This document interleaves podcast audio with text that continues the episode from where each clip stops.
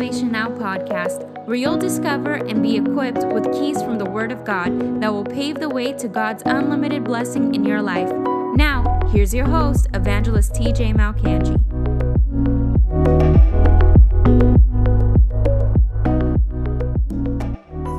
Let's get into it. The force of faith. How to increase your faith.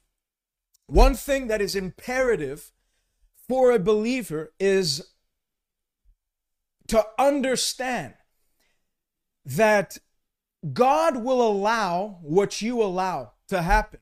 If you don't understand that concept, what I'm about to preach on today is not going to make much sense to you. But you have to come to an understanding that God is going to allow in your life what you allow to take place in your life. You know, if I wanted to go and take 360 for the next 300 days just to go and shoot up heroin in my arm, God's not going to stop that from happening. I, I can go and do that because I have something called freedom of choice and my own willpower. And your human willpower is one of the most powerful forces on earth and in the universe. You're either, why? Because you can either lend that willpower to the devil to accomplish his purposes.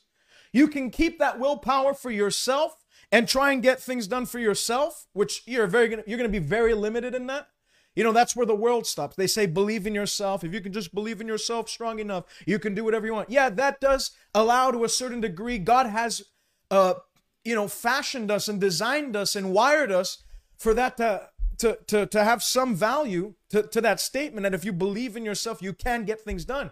However, you're going to be very limited in scope as to what you'll be able to get done. And then, thirdly, you can lend your willpower or direct your willpower to what God desires done in your life and what God's will is for you, outlined as in His Word. And you know, we can read it in um, we can read it right now in First John chapter five. First John chapter five let me show you an example of lending your willpower to God's willpower to get the impossible done. First John chapter 5 and verse 4. Welcome back, everybody. Good evening from South Africa. Johan, God bless you, man. Richard Curtis, good morning. Hernando from Mississippi, God bless you. If you haven't taken a moment yet, do it. Share the broadcast. Let's get this word out to as many people as possible. So happy to be back. I'm excited. I am excited. By the way, before I forget, tonight at 9 p.m. Eastern and 6 p.m. Pacific time, I'm going to be on the broadcast with Isaiah Saldivar um, on his um, his broadcast, his stream. So if you haven't liked his page, go and do so. Isaiah Saldivar. He's on YouTube as well. Subscribe there. And we're going to be joining him tonight at 9 p.m. Eastern, and that would be 6 6 p.m. Pacific.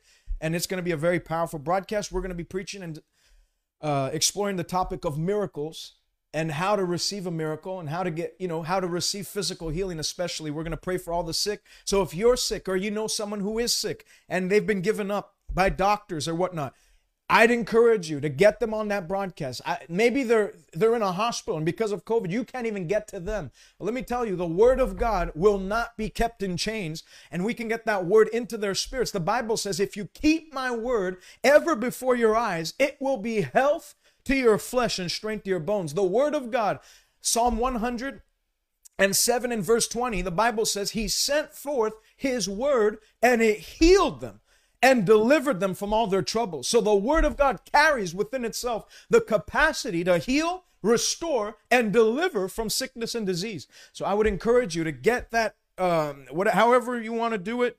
Notify them when we go live. Send them the stream. And uh, we're believing God for, I'm believing God for hundreds of testimonies. He's been able to reach on average anywhere between 2,500 to 4,000 live viewers, live. That's not counting replay. Some of his videos have gone to 200,000 views and, uh, and beyond. So I believe that we're going to see hundreds of people healed immediately on the spot. And um, that's what I'm setting my faith for. So join with me tonight 9 p.m eastern 6 p.m pacific on isaiah's broadcast. First john chapter 5 and verse 4 whatsoever is born of god that means if you're saved that's the thing you have to also get set in your spirit. Before i move on faith and the operation of faith is not reserved for a few select individuals. I'm not against people contacting me if they need help praying. I'm not against that. I'll do it. Absolutely. I love people. I'll do anything i can to help them. However you have, as a born again believer, you have direct access to the things of God, to the power of God. And you know, Paul says in Romans 10 that that power is not some far off thing. That power is not somewhere in the heavens where it's unattainable and unreachable. That power is in your heart and in your mouth. The power, the unlimited power of faith is in your heart, but it won't do you any good if it remains just in your heart. You have to learn how to turn that faith loose out of your heart. You remember what Jesus said in Mark 11, 22 and 23. He said, If you'll have the faith of God, if you'll have, another translation says it, the God kind of faith, you'll be able to say to the mountain, so it's not enough just to have that faith rested in your heart. You have to learn how to release that faith by the words that you speak. And Jesus defines what will happen if you'll do that. If you will speak to the mountain, not keep quiet and wish that thing away. You can't wish things away in life. That's why I started off by saying uh, God will allow what you allow. Because people, Christians especially, are masterful at relegating their defeat to God. Well, you know, God allowed it. That's why this continued to be like that. Well, God, you know, God, God obviously saw fit for it to happen. That's why it happened. That's not true. Because if you study it, even in the times when Israel um, was under a theocracy, pretty much God was ruling them, God was leading them they, the people, began to demand for a king. God's perfect will was for the people of Israel, the children of God on the earth, to be led by himself. For him, you know, his law, the Ten Commandments, his Deuteronomy, all that, to be the the the law of the land, but they started to call out and cry out for a leader, a king, because other nations had their own kings. They wanted their own king. What did God do? No, that's not my will. We're not going to do that. No, he actually told Samuel that's what the people want, then I'll allow it. Let them have a king. And Saul came in, and then after David, and so on and so forth. But God's perfect will was for himself to lead Israel without a king, that it would be a prophet hearing from God, multiple prophets hearing from God, and uh, that being how, how things would, would be directed on the earth for, for Israel. But they demanded a king, and God gave them a king. Same goes in, in, uh, in many, many stories throughout the scripture. You can see throughout the scriptures that man wanted one thing and God said, have at it, have at it. You know, David wanted to call for a, sense, a census in the land. Did God prevent it from happening? No. God allowed David to do that, even though it wasn't his will. That's what you call sin. Sin. The root word for sin, sin in the Greek is hamartia. And that is um, actually a picture of a target and you missing the target. So you're not hitting the bullseye. That's what harmatia means. It's missing the bullseye. It's not getting it almost right. I mean, it's it's it's getting it almost right. It's like you. It's not that you missed the target all in itself, but you haven't hit the bullseye. That's what harmatia is, and that's what that's the word for sin throughout the Bible. So you can see that there are people who they throughout Scripture got things almost right, and in others who got it totally wrong, and all of it was classified as sin. That's why Romans 12 says we are to prove what is that perfect will of God. Not, not just uh, a permissive will, it's a perfect will. There is a perfect will. God has a permissive will. He'll allow you to do certain things. But if you'll get something in your heart today from the Word of God, couple that, let the unlimited power of faith begin to conceive what eye has not seen, what ear has not heard, what has not entered the heart of God, uh, out of the, into the heart of man, into your heart. You'll begin to speak those things forth, and you can actually see God's will done for you on the earth. You can see, you can see a life. You don't have to live depressed the rest of your life. You can have a life filling and overflowing with joy. You don't have to live the rest of your life sick and bound by disease. You can live a life filled with God's health and vitality running through your body so that the anointing of health is not only enough for you to stay healthy, but there's an overflow of that. And you're going around doing what the Bible commands us to do to lay hands on the sick and see, see them recover. That you have to start envisioning that for your life. Whatever you can't picture, whatever you can't see in your mind from the scriptures, you'll never hold in your hand. You'll never see it in life. You need to picture it in your spirit. I envision myself as a as a healthy, strong person, even into my 80s and 90s, still preaching the gospel. I envision I don't see myself in a sick bed. I don't see myself in a coffin. I don't see myself uh, you know, be, being bound to a hospital bed by IV. I, and then if that is you, if that's your actual real state right now, you don't have to envision yourself like that, even though that's the way it is right now. You can start to see and picture the health of God going through your body. Picture yourself riding a horse. Picture yourself traveling the world. Picture yourself running a marathon if that's you and you're sick in your body. You know, Dodie Osteen, John Osteen's wife, who's still alive today, she's like 89 or 90 and uh, there was a time at 40 years old, I believe, 44 years old, she was diagnosed with metastatic cancer of the liver, of the liver. And she was given six weeks to live. She wasn't going to make it. She had a death warrant issued out for her life, an appointment with death prematurely. And uh, she could have done what most people did. You know, let's prepare our house. Let me say my goodbyes. Let me call everyone I know and just believe the report of a doctor. But instead, she did what Isaiah Chapter 53 says, Who has believed our report? To whom has the arm of the Lord been revealed to? She believed the report of the Lord. She knew that man doesn't have the final say. A doctor's report is not the final say. God has the final say in everything in my life. God's word is the the uh, foundational word for my life. And if anything comes around me or in front of me or behind me that contradicts this word, I'm going to take up the word of God, speak it, and enforce that will on the earth. Jesus said, not to, you know, whatever happens, just just know that in in the next life things will get better for you. Jesus said, you are to pray, my will be done on earth as it is in heaven. Not a different will. Is there sickness in heaven? No. So you can know God's will is that there's no sickness in your body here on the earth. So she believed that. What did she do? She put up pictures in her house of her riding horses, everything she loved to do that required strength to do. She would put up pictures everywhere around her walls. Eh, she took down every mirror so that she didn't have to see herself because she was getting very thin. And she began to stand on the word of God confess the word of God. You know, the Bible says Abraham, even though his body was as good as dead, and Sarah's womb was 90 years old. There was cobwebs, there was spider webs accumulating in that womb. There hadn't been any action in that womb in a lot of years. There had never.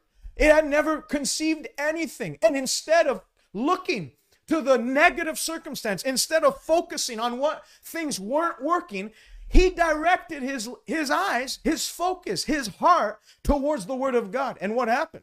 The Bible says he believed him who raises the dead and what?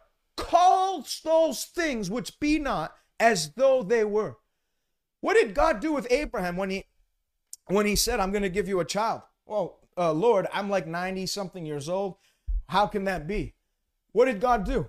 He said, You're not going to call yourself Abram anymore. You're going to start calling yourself Abraham, a father of a multitude of nations.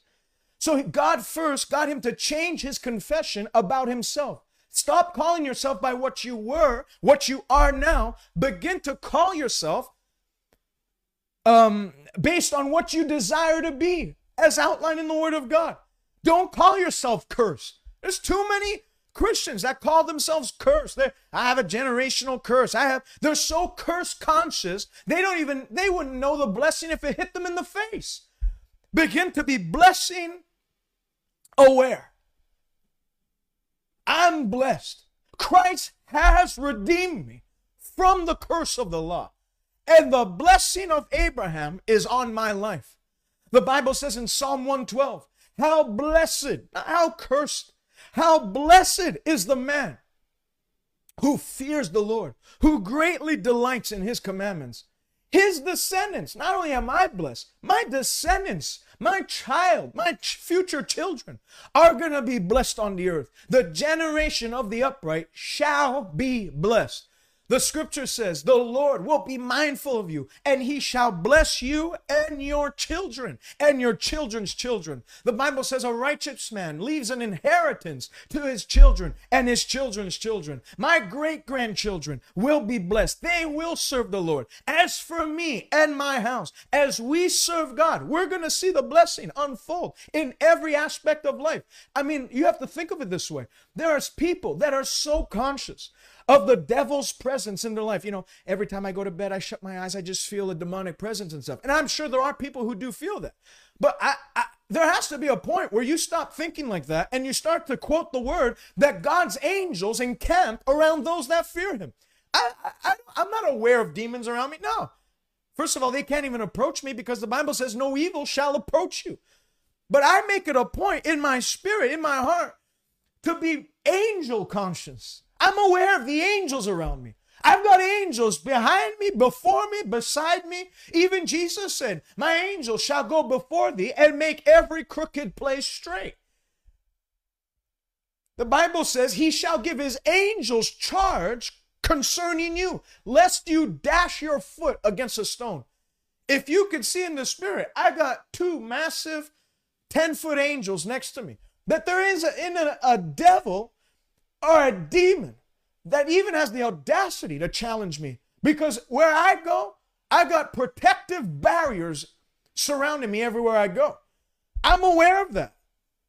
I'm not I'm not demon conscious. I'm not going around, uh, you know, there's a principality of uh, this in that region, so we should be there's a real strong witch witchcraft stronghold in that region. Maybe there is. But the moment I get there, what does the scripture say in First John chapter 4 and verse 4? Does it say you should fear evil spirits, little children? Because the Holy Spirit, he was on the earth during the days of the apostle, but now he's been translated into heaven and he'll come back again one day with Jesus. But until then, you're, you're pretty much left to fend for yourself. Or does the scripture say, do not fear evil spirits, little children? There are many antichrist spirits in this world. There are there one third of the demons of the angels of heaven fell and are now demons and uh, have assignments by hell to destroy, steal, and kill. But I'm not going to focus on one third that fell. I've got two thirds of the angels that still stand by me. Hallelujah. Stop having this mentality, victim mentality, that there's more against me than there are for me. No. Do not fear them, little children, because greater is He that lives in me than he that is in the world. The greater one lives in me. I want you to write that out in the comment section. The greater one lives in me. Write it out. Another thing, write out. There are more for me than there are against me. Hallelujah. Man, I miss doing these. I miss speaking the word of the Lord to you guys. It's a joy for me because what I'm seeing right now, and though I might not see you face to face currently, Hopefully, one day we'll be able to meet. What I'm seeing is light bulbs coming on in your spirits, in your eyes. I'm seeing fear dissipate and dissolve, and I'm seeing faith coming as you hear the word of God. And as faith comes, what I was about to read, this is the victory that overcomes the world, even our faith. Faith is an asset of inestimable value. You cannot afford to be faithless on the earth. That's why I commend you because you're tuned in right now. This is an action that you've taken, and I'm going to discuss it a little later. This is an action that you've taken to build your faith. You know, what did Jesus do when Peter said, If everyone is made to stumble, I'll never stumble. I'll still stand by you. What did Jesus say? This very night, you're going to stumble. But I have prayed Satan has desired to sift you like wheat.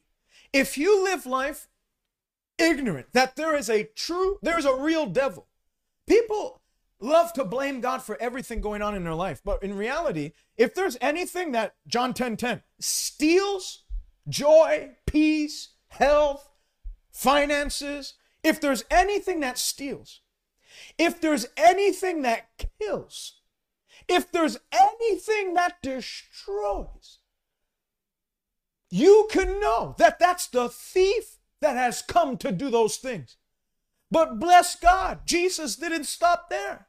He said, But I have come so that you can have life and have life to the fullness, life more ab- abundantly. The Bible says the thief, the devil, he prowls around like a roaring lion. He's seeking whom he may devour. You know what that tells you? There are people who he has free access to come in and devour. And then there's other people he can't even come near their dwelling place. Why? Why? Why are there people that walk in total dominion over sickness, disease, poverty, lack, sin, and evil spirits? And then there's others, Christian, they're saved, they're going to heaven. But it seems like their life is helter skelter. It's like they're chicken running around without a head, not knowing where they're just aimlessly drifting through life, hoping that one day they'll be founded and grounded and established. Because some people have taken time to develop that faith. And I'm not talking about the faith that's in the mind. There's a lot of people who they have mental assent. What is mental assent? They agree that the word is true. They agree with the inerrancy of the scriptures. They agree that the word is infallible and above reproach, that there's no error in it. But just agreeing does not constitute Bible faith. The demons, they believe and they still shudder. They agree that one day they're going to be locked up in an everlasting burning furnace and never have a way of escape. But yet, it didn't change anything for them.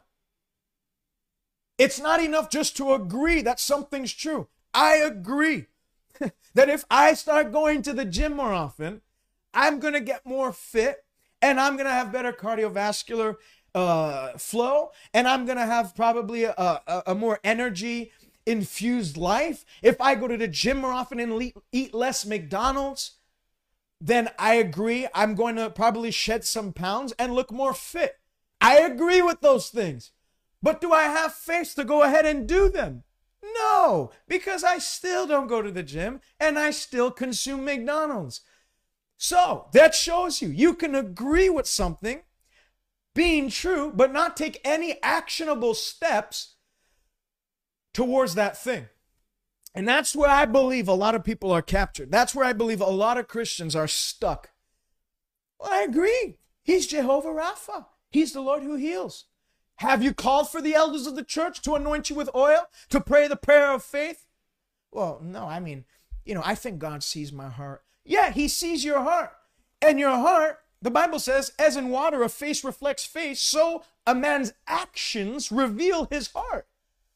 The Bible says the Lord God is a God of knowledge, and by him actions are weighed. Actions are weighed. John 2, the wedding of Cana of Galilee. Jesus we have no more wine. Well, fill the water pots with water. Uh, did you did you not hear me correctly? I didn't say we, we're lacking water. I said we're lacking wine. Fill the water pots with water. Could you imagine them that day? Getting and those weren't like little tiny buckets. Those were massive. I, I don't know if they're like 20 or 30 gallon pots, stone pots. And they had to not turn on a faucet to let the water start flowing. They had to actually get to the water source. So whether it be a well or some sort of pump, who knows? And they have to pump that water or they have to extract the water from the well and fill it. Six of them might have taken them several hours, maybe a full day to do that. And I'm sure thoughts ran through their mind. What the heck are we doing? I mean, this guy has lost his his marbles. We don't need water, we need wine. Just do it. There was something in them that convict, convicted and convinced them that if we did this, God would, if we took this small step, God would do the big, the big thing. If that's what faith is, faith is taking little steps that ensure God's intervention to do the rest. Faith is taking a little step based on the word of God that ensures God, God's intervention to do the rest. How do we know that? Moses, have you taken us out of Egypt to die here in this wilderness And not, not only that, there's a massive sea before us, and the Egyptians are chasing us on our tail. God, what are we to do? The Lord, what did he reply? Just stand back. I'm sovereign. If I want this to open, I'll let it open. No. Moses, take that rod and with it do signs and wonders. And as he waved the rod over the water, the Bible says the water split left and right. And they walked through as on dry ground. Did, did, did Moses have to like get a massive bucket and start emptying, emptying the sea? Or did he just take a small, foolish looking step that ensured God's intervention to do the rest and do the impossible? You do what is possible, and God is going to do what's impossible. You do what is easy, and God will do what's hard. You do what is seemingly inefficient, and God will do and bring to pass great efficiency in what you need done on the earth. So let me get into my message before I get like totally carried away in that. How do you increase your your your faith? Well, first of all, you need to first and foremost you have to attribute value to faith if you're going to take steps to increase your faith. If you don't attribute any value to faith, you're not going going back to that fitness uh, example before. If you don't attribute value to physical fitness and health and a strong body, you're not going to go to the gym. If you don't attribute uh, value to healthy eating and diet and nutrition, you're not going to, when you're at the grocery store, put the frozen pizza away and buy the broccoli. You need to learn to attribute value to something before you're going to take steps of investment into that thing. So, why should we value faith? I'm going to go through what I've written down 10 reasons why you should value faith. Number one, salvation is by faith. Why should we value? Why is faith valuable and why is faith uh, an asset of inestimable value? Number one, you were saved by faith. The Bible says in Ephesians chapter 2 and verse 8, it is by grace that you are saved through faith. By grace through faith are ye saved. It is not of works, it is the gift of God, lest any man should boast. The Bible says in Romans chapter 5 and verse 1 that we have peace with God and are justified by faith in our Lord Jesus Christ. So we have peace. I can put my head to the pillow tonight knowing that if the rapture of the church were to happen while I'm sleeping, I'm not staying behind. I'm going up because I have peace with God. Why? Because these things have been written so that you may know that you have eternal life. The word of God assures me that I have eternal life. How? John chapter 3 and verse 16. For God so loved the world that he gave his only begotten son, that whosoever should what? believe on him should not perish, but should have everlasting life. I know that if Jesus were to come back right now, or at the age of 100, I die and go home to be with the Lord. I, am not. I don't have to at 99 years old on my deathbed or 100 years old have to wonder, man, I really have to get right with God. No, I know. I've believed. I've repented. I don't live in sin. I've hidden his word in my heart that I might not sin against him. I- I'm living a holy life empowered by his Holy Spirit. I know that I'm saved by faith, by grace through faith. So number 1, you should value faith because it's the thing that got you saved and keeps you saved and guarantees you're going to make heaven, which is the number one objective of every Christian. So without faith, you're going if you have no faith, you ain't going to make heaven. The Bible says if Jesus didn't rise from the dead, our faith is futile and useless, and we are of most men, of all men, sorry, most to be pitied. If Jesus, 1 Corinthians 15, if Jesus did not rise from the dead, then we, our faith is futile, it's empty, there's no substance to it, and we're of all men most to be pitied.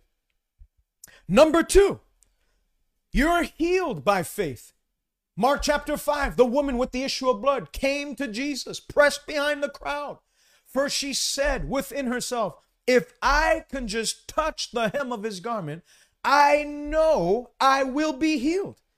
Not, I hope I will be healed. I know I'm going to be healed. I've settled this in my heart. If I can just touch the hem of his garment, if I can connect with the power of God, think of the word of God as the hem of Jesus' garment today. Because obviously, Jesus is not physically walking around the earth today. He's seated at the right hand of God. So you can't locate him and touch the hem of his actual garment. But remember, Isaiah said, I saw the Lord and the train of his robe filled the temple, and the glory of God filled the whole temple. God's word is the train of his robe today, where if you'll hold on and seize and take hold by force that word, then you'll see the same healing power flow through you. What did Jesus do when he discovered that that lady that had touched the hem of his garment? Did he rebuke her? Did he say, Hey, have you been around those hyper faith preachers? You should really be careful who you watch. You know, these people preach that if they'll just believe, all things are possible to him that believes. Those foolish people, they're, dis- they're deceiving and misleading my people. No. What did Jesus say? Daughter, go in peace and be whole of your affliction because your faith has made you whole. Faith carries within it the capacity to make you whole physically. Second Kings chapter 5, the scripture talks about, uh, and by the way, that woman with the issue of blood had struggled for 12 years, having suffered at the hands of many physicians and was no better. She only grew worse. Because if you do things man's way, there is a way. I'm not saying doctors are bad. Doctors, I love doctors. I agree. You know, I, I thank God for doctors because if it wasn't for doctors, two thirds of the body of Christ would be dead before their time. Thank God, God has anointed you know, doctors in that field to keep people alive. But ultimately, there are certain things doctors can't achieve. There are, you, you, if you're paralyzed and in a wheelchair, there isn't a doctor to this day that, that will be able to lift you up out of that wheelchair.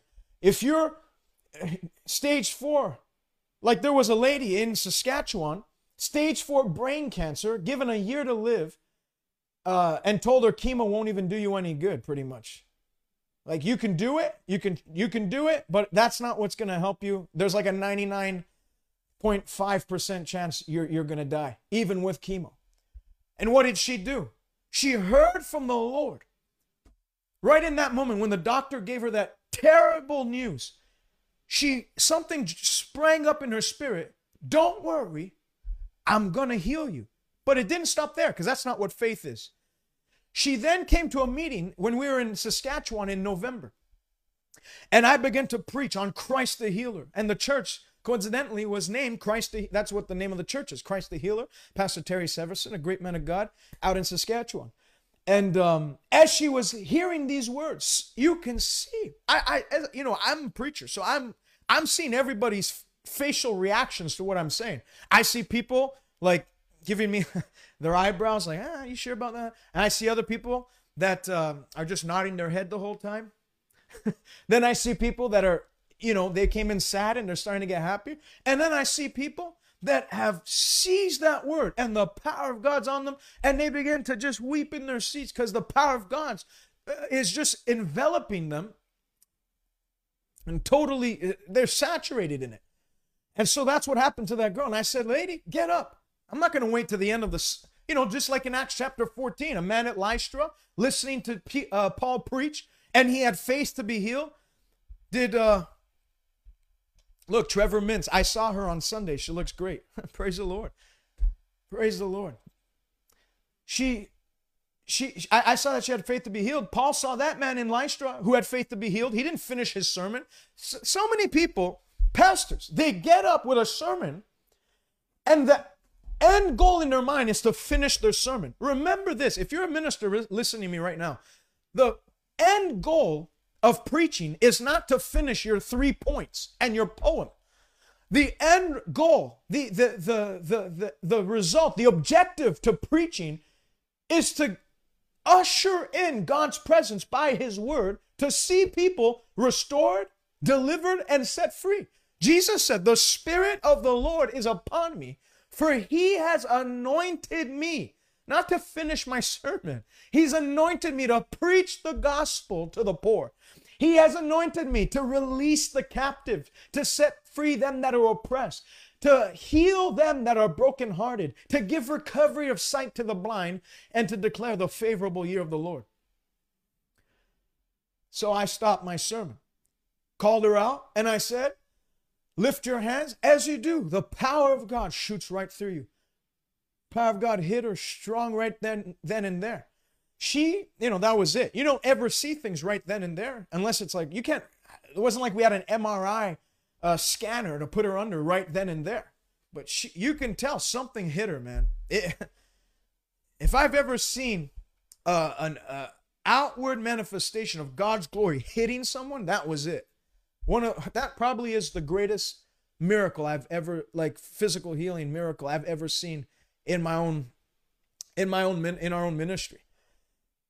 So uh, she goes, you know, she, she, I don't know if she fell or whatever. Who cares if you fall? Who cares if you shake? Ultimately, it's if the power of God is on you and there's some and there's faith alive in you, something's to happen. So she goes back to her seat after.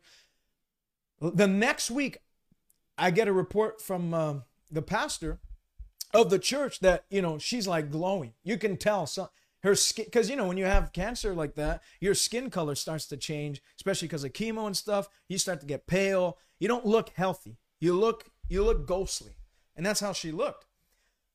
Um, two months later, so that's November or end of October. So this is like the end of December. I'm in Florida, enjoying the sun.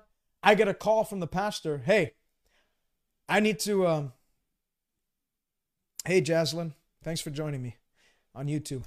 I get a call from the pastor telling me, uh, remember that lady you prayed for?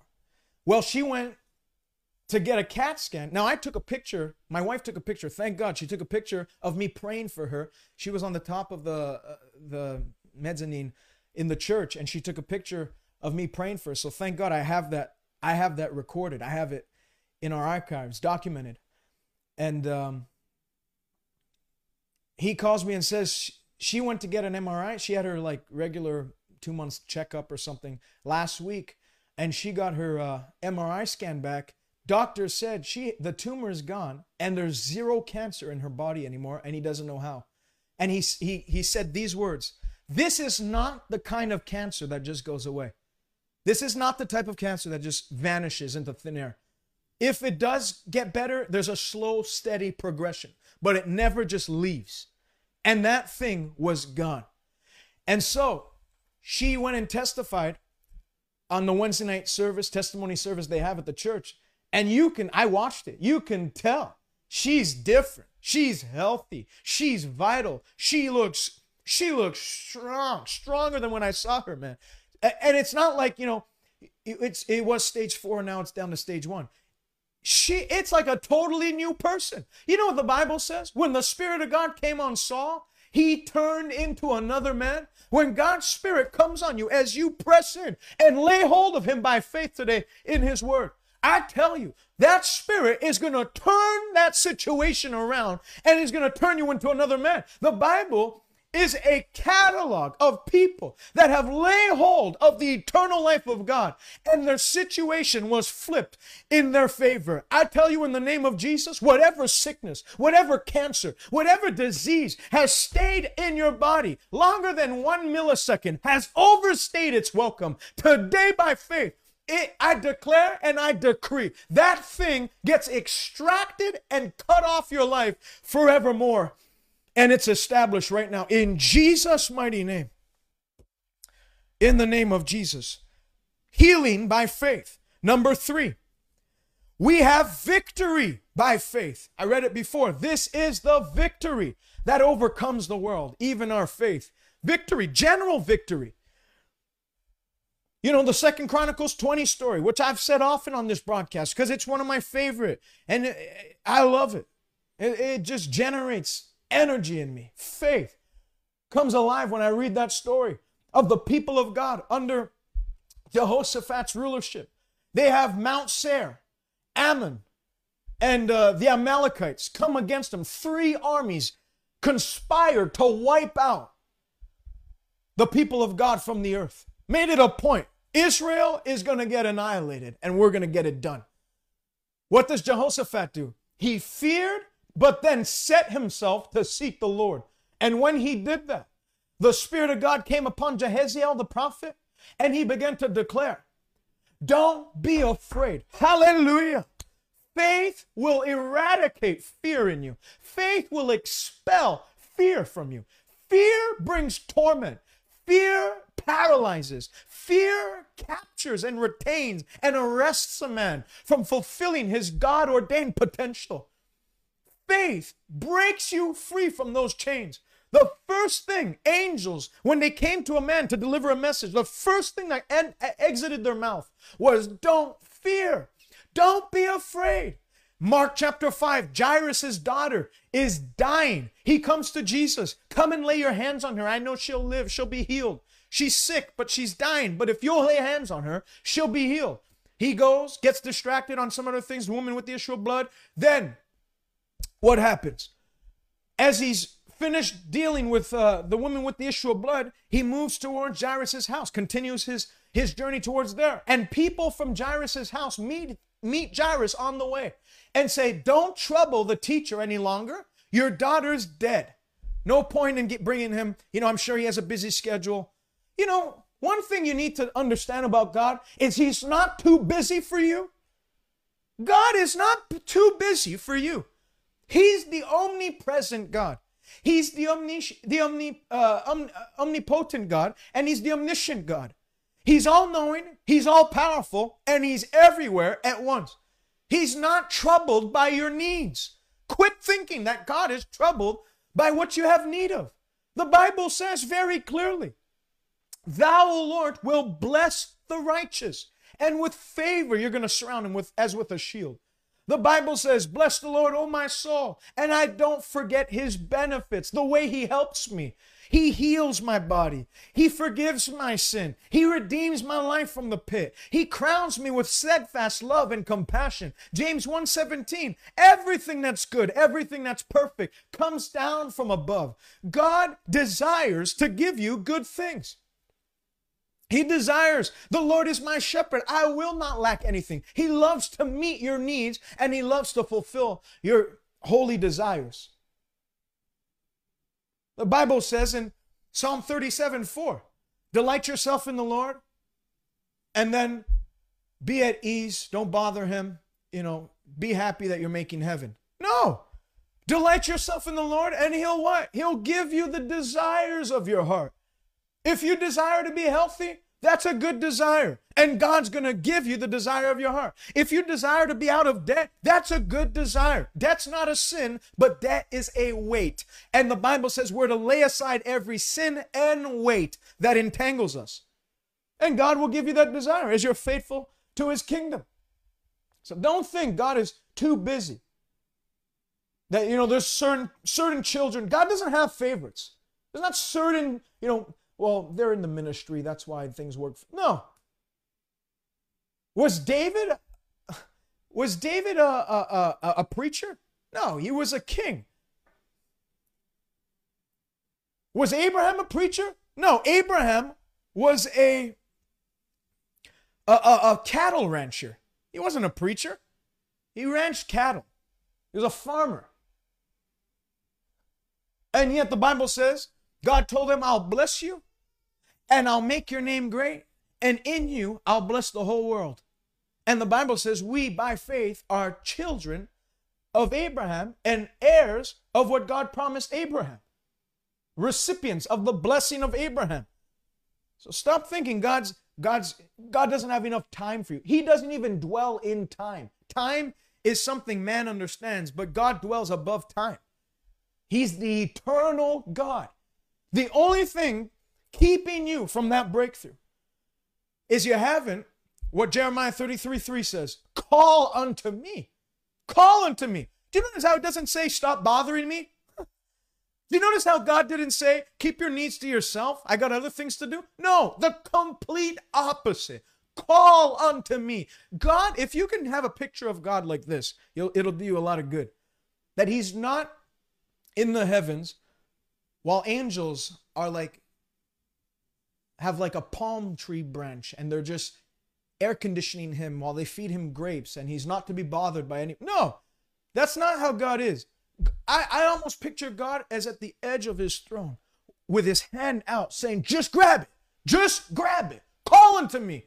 Ask of me, and I'll give you. Call unto me, and I'll show you great and mighty things which you never even seen. What eye has not seen, what ear has not heard, what has never entered the heart of man. The Bible says God has prepared for you. It's a religious devil that tries to convince you that God is busy. It's a religious devil. It's it's poor, selfish rooted theology. You know, ministers that teach, you know, it doesn't matter if God ever does anything for us. You know, ultimately, we need to be grateful for what he's Yes, we should be grateful for what he's done. But you know, if you have a mother that's widowed and she has three children and she's coming to a, a, a, church because she needs breakthrough in the area of her mind. She's depressed, held down by chains. And then the preacher gets up and says, It's not about joy in this life, it's about joy in. What? It's selfish. You know, I don't know why. Because I guarantee you, most of those ministers that talk that way, things are pretty good for them. They don't have financial needs. They don't have, you know, people say, why is it that in Africa there's so many more miracles than in America? Is, is it because there are more simple people? No. Some of the most brilliant brains have come out of Africa in recent times. Brilliant entrepreneurs and the greatest preachers on earth. Has nothing to do, oh, they're more, no, has nothing to do with that. Does it have anything to do with, well, you know, they don't have a lot of money? No, it has nothing to do with that. They're less sophisticated folk. Absolutely not. You know, they're human beings. People are so dumb in their religious traditions that they, they don't even care about people. I know some of the most sophisticated Africans, great, diligent, excellent people that I make it a point to be around, to listen to continually. It has nothing to do with that. You want to know why? They, you have miracles there, and in America, it seems like you have to pull teeth to get one. Sometimes, not everywhere. There are great churches here too. But some places, it's like you have to blow through a wall before you can even convince people that. And you know, you come into church because you're a Christian, meaning you believe God raised Jesus from the dead. Why should it be difficult to believe or understand that if God can raise Jesus from the dead, he can heal that migraine headache? If God can raise Jesus from the dead, if God can raise Lazarus from the dead, then surely he can heal that stubbed toe. Surely he can heal that heal that broken arm. Surely he can heal that depressed mind. So why is it a difficult concept? Anyways, why is it that in Africa they see they seem to have more miracles? It's because they don't have alternatives. A lot of places they don't have an alternative. And the preachers, a lot of them started at that place of no alternatives and so they know what it feels like to have nothing. They know what it feels like. You know, David, o- David Oyedepo, the, ch- the founder of the Living Faith Tabernacle, Winners Chapel International. A man that if you look behind here, there's a lot of books by him. I read him, I study him, I study his content because he has a church that is a 50,000 seater in the bush of Lagos, Nigeria. Like northeast or northwest of Lagos in Ota, Nigeria, which before was like the bush. Nobody went there. It was like a safari. and he God told him to plant a church there. He built it, 50,000 seater, and has sometimes almost three to 400,000 overflow people outside of the church. And he has five services a day. So he'll have sometimes on a Sunday over a million people attend that church. Maybe he's worth following. So that guy, when he was, I don't know, 16, 17, he had tuberculosis and was given over to death. God healed him and then he sent him to preach. And so now when he preaches on healing, he doesn't have some stupid religious cliche statements. How many of you know there's more important things than health? Better things to gain and worse things to lose. No, because he's been at the door of death and he knows what it feels like to have something in you where you're like, I know I have a great purpose. I know God's planned something for me. I know the thoughts God has for me. I know it's not for me to have my life cut short at, at 17 years old. And then the doctor tell you your life's going to be cut short at 17 years old. So what is he, what was he forced to do? To pick up this book and begin reading and studying to show himself approved. And then you begin to read that there's been a lot of Hezekiah, Isaiah 38. Isaiah comes to him and says, "You are going to die. Get your get your house in order. You're not going to survive this sickness." What does he do? Well, there's worse things to lose and better things to. No, he turned his face to the wall and he began to beat his chest in desperation. God, Remember how I've served you my life. Remember your covenant, O Lord. Remember what you told Abraham that you'll bless him and make him great. Remember your covenant. I put you in remembrance of your word. And what did that do? God said, Is Isaiah, go back to Hezekiah. Tell him I've added 15 years to his life. And he died an old man. Hallelujah. Hallelujah. Victory by faith.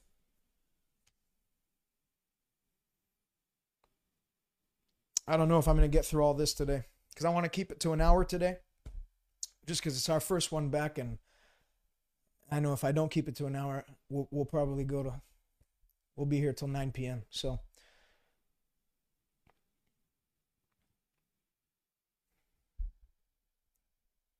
You know, Jesus said, you're greatly mistaken and cheated out of your reward because of it, because you know not the scriptures, neither do you know the power of God. Neither do you know the power of God. You don't know the scriptures. My people are destroyed because they don't have knowledge. My people have gone into captivity because they lack understanding. Not because there's a great devil and not because there's a God who doesn't want to help. It's because they have no knowledge. The Bible says in Daniel 11 32, they that do know their God shall be strong and do exploits. If that's what faith is, faith is knowing God, not only who Jesus is. Because a lot of people, you know, I, I went to a secular college once upon a time, and I went through humanities course where they talk about religious leaders and stuff. And they talked about Jesus. He was a prophetic uh, man. He was a leader. He was a teacher. He was. He claimed to be the Son of God. They know who Jesus is, and there's a lot of Christians who can quote you. We, we know who Jesus is. Yes, he's the Son of God. He's part of the divine Trinity Father, Son, Holy Ghost. Uh, he was born of a virgin, lived 33 and a half years, three and a half years of ministry. He healed the sick. There's a lot of people who know that. They can recite it, they can quote it. But has it descended from here into here? You know why Jesus, when he cursed the fig tree, it withered at the root? Do you know why it worked for him? Because he first conceived in his heart before he released it out of his mouth. He conceived that miracle in his heart. He conceived, he, he saw it in his heart, that fig tree withering, before he released it out of his mouth. Uh, the words confession that is not backed by heart rooted conviction of God's word is empty and futile. Confession that is not backed by heart rooted conviction of God's word is empty and futile. It has to be birthed here and then forcefully declared before it, it affects change. So I'll stop on victory by faith. You can read in Daniel chapter 3 another story of uh, Shadrach, Meshach, and Abednego. They were told to bow to the golden idol that was set up of Nebuchadnezzar, and every other Israelite bowed their knee. They were the only ones that stood up and said, We'll never bow. What happened? What happened after that? Did things get better for them or did things initially get worse? Initially got worse. Nebuchadnezzar heard of it, brought them before him and said, Is it true that you haven't bowed? When the song was saying, You didn't bow your knee to my, my golden altar? Yeah, it's true. And then you know what they did? They didn't just stop there. Yeah, it's true you know, and uh, here's the reasons why. No, they said, let it be known boldly, answered back. You know, Jesus, when addressed, he addressed the fig tree, the Bible says he replied to the tree. He spoke to the tree.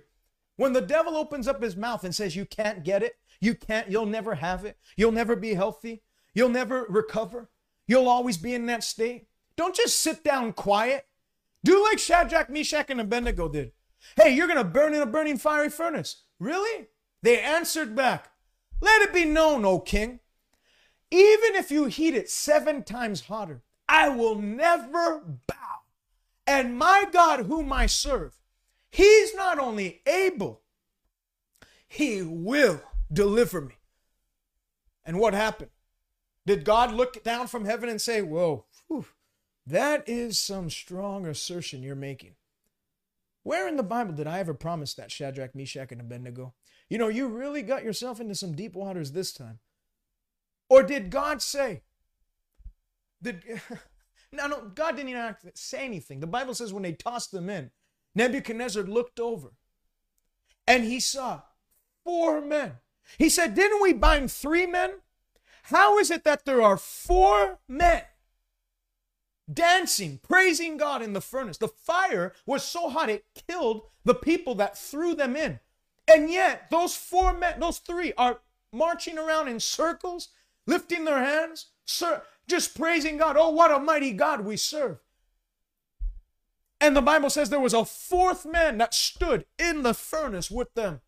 You know, when you stand in faith, the Bible says, if you'll stand fast in the faith and resist the devil, establish in the word of God, the Bible says God Himself will stand with you.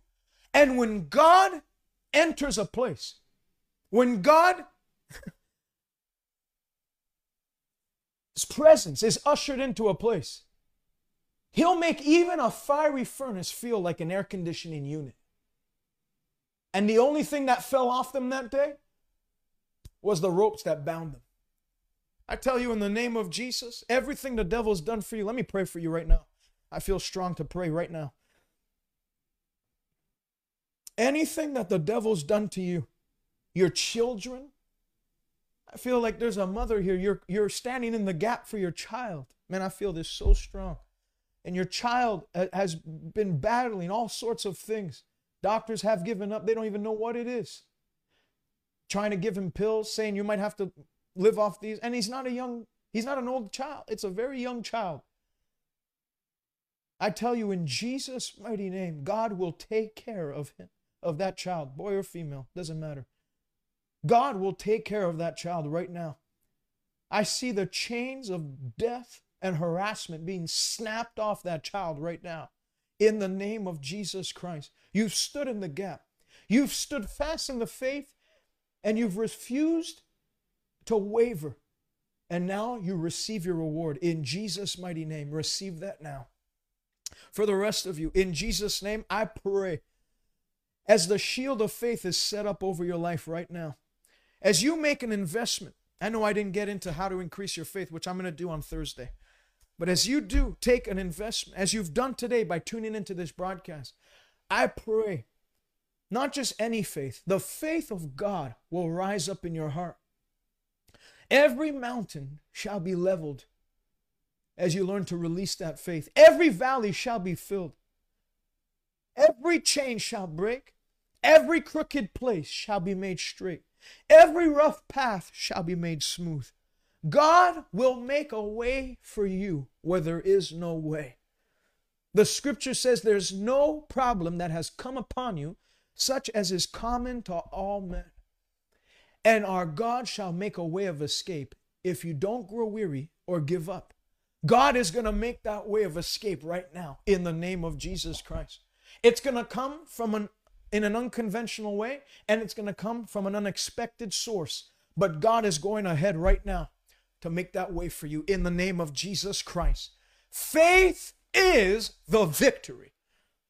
I declare and I release that victory over your life. Victory in the area of finances, victory in the area of your health, victory in the area of sin, victory in the area of, of, of your mental health and, and, and, and, and, and, and your mental strength, victory in the area of your marriage in the name of Jesus Christ. Anywhere the devil has lifted his ugly hair, ugly head to try and suppress and subdue, in Jesus' name, right now, he backs off. Not by might, not by strength, but by the Spirit and the blood of Jesus that speak for you in Jesus' name. Hallelujah. Hallelujah. If you're watching right now and you've never given your life to Jesus Christ, you've never had a time in your life where you can literally go back to right now, where you've stood before a holy God and you said, Lord, I'm done doing things my way. I turn to you. There is a way that seems right unto men, but that way leads to death. But there's another path in life that is a, a narrow way, but it leads to life. And if you'll turn back on your old, that sinful lifestyle, turn back on those things which do not please God, the Bible says if you'll repent and believe, times of refreshing will come from the presence of the Lord. God wants to refresh you today. God is a very present help in time of trouble. God is a refuge for the oppressed, the Bible says, and a strong tower to run to in times of need. But if you just know about that God and don't take a step towards him, you'll you'll be helpless. The Bible says if you'll draw near to God, God will not ignore you. He will draw near to you. Draw near to God today. Maybe you have done that once upon a time, that decision to follow Christ. But recently, you've kind of been like an up and down type of person. You live, you, you know, you're in church in the Word, living hot, a month, two month, three month, four month, but then it seems like you break down and then you're back to your old ways. Make today be the day that you recommit, rededicate your life to God. And I tell you, God will put something in you where gone will be the days of ups and downs. You're going to be an up and up Christian from today onward. In Jesus' name, my God, by his Spirit, will strengthen you to be holy, to be pure of heart, to set and fix your eyes on things above from this day onward. You won't be a distracted, double minded Christian. Today, make it a choice. Make, you know, the Bible says, choose ye this day whom you will serve. And I guarantee you, when you choose God, God said very clearly, all these blessings will come on you and overtake you. You won't even have to try to be blessed. You'll just be blessed. Just like before in sin, you couldn't you didn't have to try to be cursed. Things just didn't work out. When you hook up with God, you don't have to try to be blessed. Things just work out. That's been my life. It's the life of many of you watching. And I pray it's going to be your life from today onward. Pray this with me from the depths of your heart. Say, Father, in Jesus' name,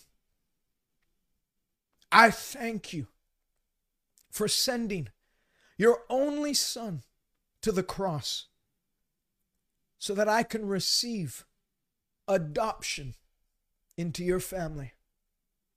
I believe in my heart that God raised Jesus from the dead. And I confess with my mouth today, January 19, 2021, that Jesus Christ is the Lord of my life. I repent of my old ways. I turn away from my old life. Forgive me of my sin. And now, make me a new creature where old things pass away and everything becomes new. I will follow you. I will do what you call me to do. I will be who you call me to be. I'll say what you call me to say from this day onward. Heaven is now my home and I'm going forward ever, backward never. In Jesus' name. Amen. If you prayed that prayer, I would love for you to go on salvationnow.ca slash uh, salvationnow.ca www.salvationnow.ca let me put it in the comment section and uh, click the first link that pops up is I just got saved. I want to hear from you. I want to send some material to you free of charge. Uh, I want to get it into your hand. It's a Bible and a few other things that'll really help you out free of charge. We pay shipping, handling, everything. You don't have to worry about any of that. And uh, that's that's my way of welcoming you into the family of God. And also, if you don't attend a church, find a good Bible believing church where the presence of God is in manifestation. How do you know God's presence is manifest? Number one, His word is being preached. Number two, the presence of God is there because there are miracles happening. They shouldn't have to look back 18 years to discover the last miracle that's happened at your church. shouldn't have to pick up the archives of the church and go back to 1907, the last move of God. You'll know God's there when number one, his word is being preached. Number two, people are being saved. Number three, miracles are happening. And plant yourself in that church. Those who plant themselves in the house of God shall flourish in the courts of God. Also, if you would like to give today, you can do so by going to salvationnow.ca slash give. I want to thank you in advance for giving. I appreciate every single one of you that have partnered with us. You can do so on a partnership level where you partner on a monthly basis or maybe, uh, I don't know, bi yearly, twice a year, whatever you want. You can do so.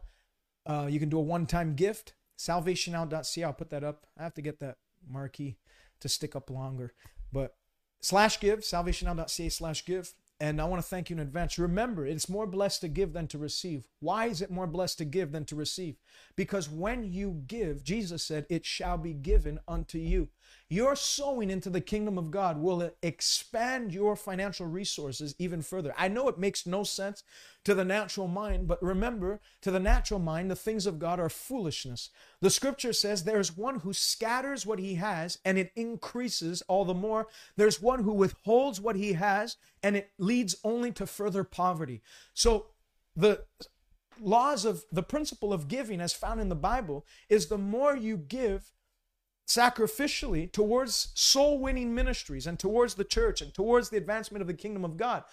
Jesus said, as you give, it will be given back to you. In so doing, it'll expand your ability now to give more and to help more so that the next time a need arises, not only in your own life, but in people around you, you don't have to say, I'll keep you in prayer. You're now empowered financially to bless the needy, to help them that are in need, to not hide your eyes to the cause of the poor, but to give. And remember, when you give, the Bible says, Proverbs 3, 5, uh, Proverbs 3, 9, and 10. If you'll honor the Lord with your substance and with the first fruit of all your increase, he will fill your barns with plenty and your vats will overflow with new wine. Now, obviously, we don't have barns and mm, unless you're a farmer, but most people I think watching right now are not farmers. The Bible says that it'll fill your barns with plenty. You might not have a barn, but really Think of it as your bank account.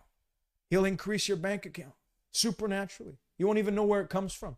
Just like when Elisha said, Dig the valley full of ditches and water will show up. You won't even know where it comes from.